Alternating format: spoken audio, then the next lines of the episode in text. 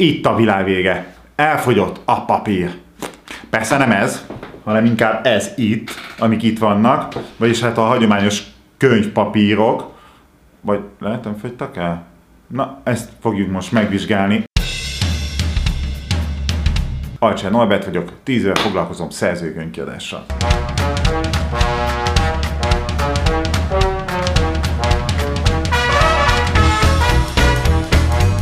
Mai adásban átbeszéljük ezt a globális papírhiányt.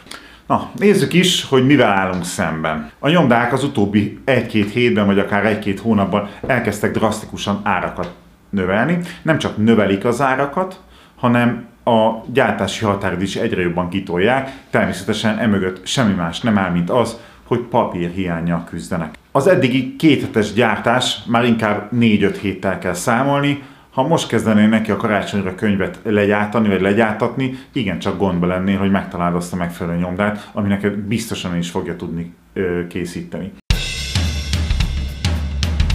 De miért is emelkedett meg a papír ára? Ez nem egyszerű, több mindentől függ. Az első, hogy a cellulóz ára az utóbbi időben iszonyatosan megemelkedett, szinte így puff, fölment az egekbe az ár, és ez, mivel az a leg, egyik legfontosabb alapanyag, természetesen befolyásolja a végterméknek az árát is.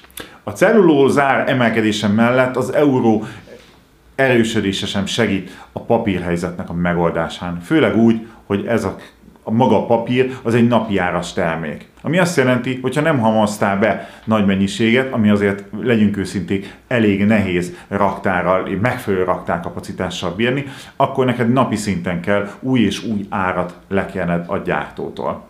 Ez pedig azt jelenti, hogy az árat nem fogod tudni tartani a megrendelőidnek. Képzeld el azt, hogy leadod a nyomdának az árajánlatkérést, megkapod, eldöntöd, fizetsz egy előleget, simán eltelhet egy-két hét. De amikor elkezdik gyártani, te egy két héttel régebbi árat kapsz. Hogyha közben erősödött az euró, vagy a cellulóz, vagy bármi más. Nem tudják ugyanazon az áron adni neked. Tehát ez azt jelenti, hogy amikor neked az árat kalkulálják, ők ezeket szépen beleteszik különböző százalékok formájában a, a gyártási árba, hogy nehogy véletlenül ráfaragjanak arra, hogy te milyen árad és miként kapod meg a könyvelet. A cellulóz, euró ár megvolt.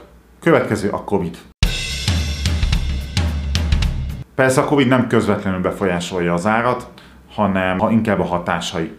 Amikor tavaly évben voltak a legnagyobb lezárások, akkor ugye bezártak a gyárak, nem folyt a termelés olyan megfelelő mennyiségben, viszont Kínából rengeteg mindent importáltunk. Azok a konténerek, amik idehozták az árut a hajóval, nem tudtak visszamenni mert nem volt mivel visszaküldeni, mert üresek voltak. Nem, volt, nem gyártottunk, nem volt exportja Európának, éppen ezért a konténerek most itt vannak Európában a nagy része.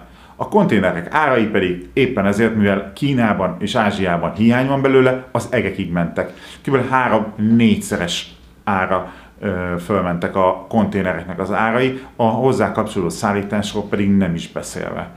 A papír árába az a megemelkedett szállítási költség és az ebből fakadó kevés szállításból fakadó hiány is meg, megjelenik. De mi az, ami még befolyásolta az árakat? Tehát az egyik természetesen az energia. Az energiárak ugye az egekben vannak, az előállításához pedig energia szükséges, éppen ezért az alapanyag is, mármint a papír, annak az ára emelkedik. De amire nem gondolnál, az pedig a környezetvédelem. Európában betiltották a csomagoló anyagok nagy részét. Azonban csomagolnunk kell, egyre többet szállítunk, egyre több a futásszolgálat, ezért ezt valami helyettesíteni kell. Ezt csak egy dologgal tudjuk helyettesíteni, papírral. Megnőttek a, a csomagoló iparnak a papír iránti kereslete, éppen ezért azok a papírgyárak már nem csak a könyvhöz szükséges papírokat gyártják, hanem természetesen csomagolóanyagokat is, és egyéb más papírból készült termékeket, például a szívószálat. Tehát megvolt a cellulóz, megvolt az euró, megvolt az energiár, megvolt a szállítás, megvolt a környezetvédelem. Hát jó nagy szarban vagyunk. És ez nem is fog megoldódni az előrejelzések szerint jövő nyárig. De akkor mit is fogunk tudni csinálni? Ami biztos, hogy rövid távon emelkedni fognak az árak. Már nagyon sok papírterjesztő nem vállal csak azonnali fizetésre szállítást, és a nyomdák ezt a megemelkedett költséget tovább fogják számlázni a megrendelőknek vagyis a szerzőknek, vagyis nektek. Mit hoz ez maga után? Minden bizonyal jövő év elején és jövő évben megjelenő könyveknek az alapára valószínűleg emelkedni fog. De mit tudsz te tenni most ebben az időszakban?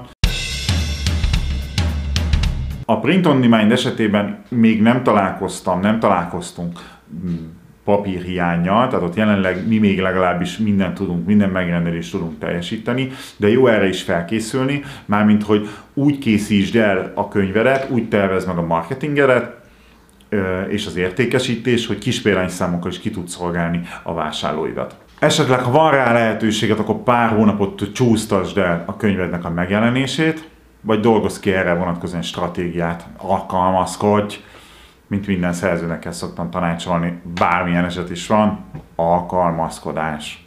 Ha bármilyen kérdésed van, akkor jelentkezz konzultációra, a konzultációs linket megtalálod a leírásban, iratkozz fel a csatornára, jövő héten pedig találkozunk egy újabb videóval. Sziasztok!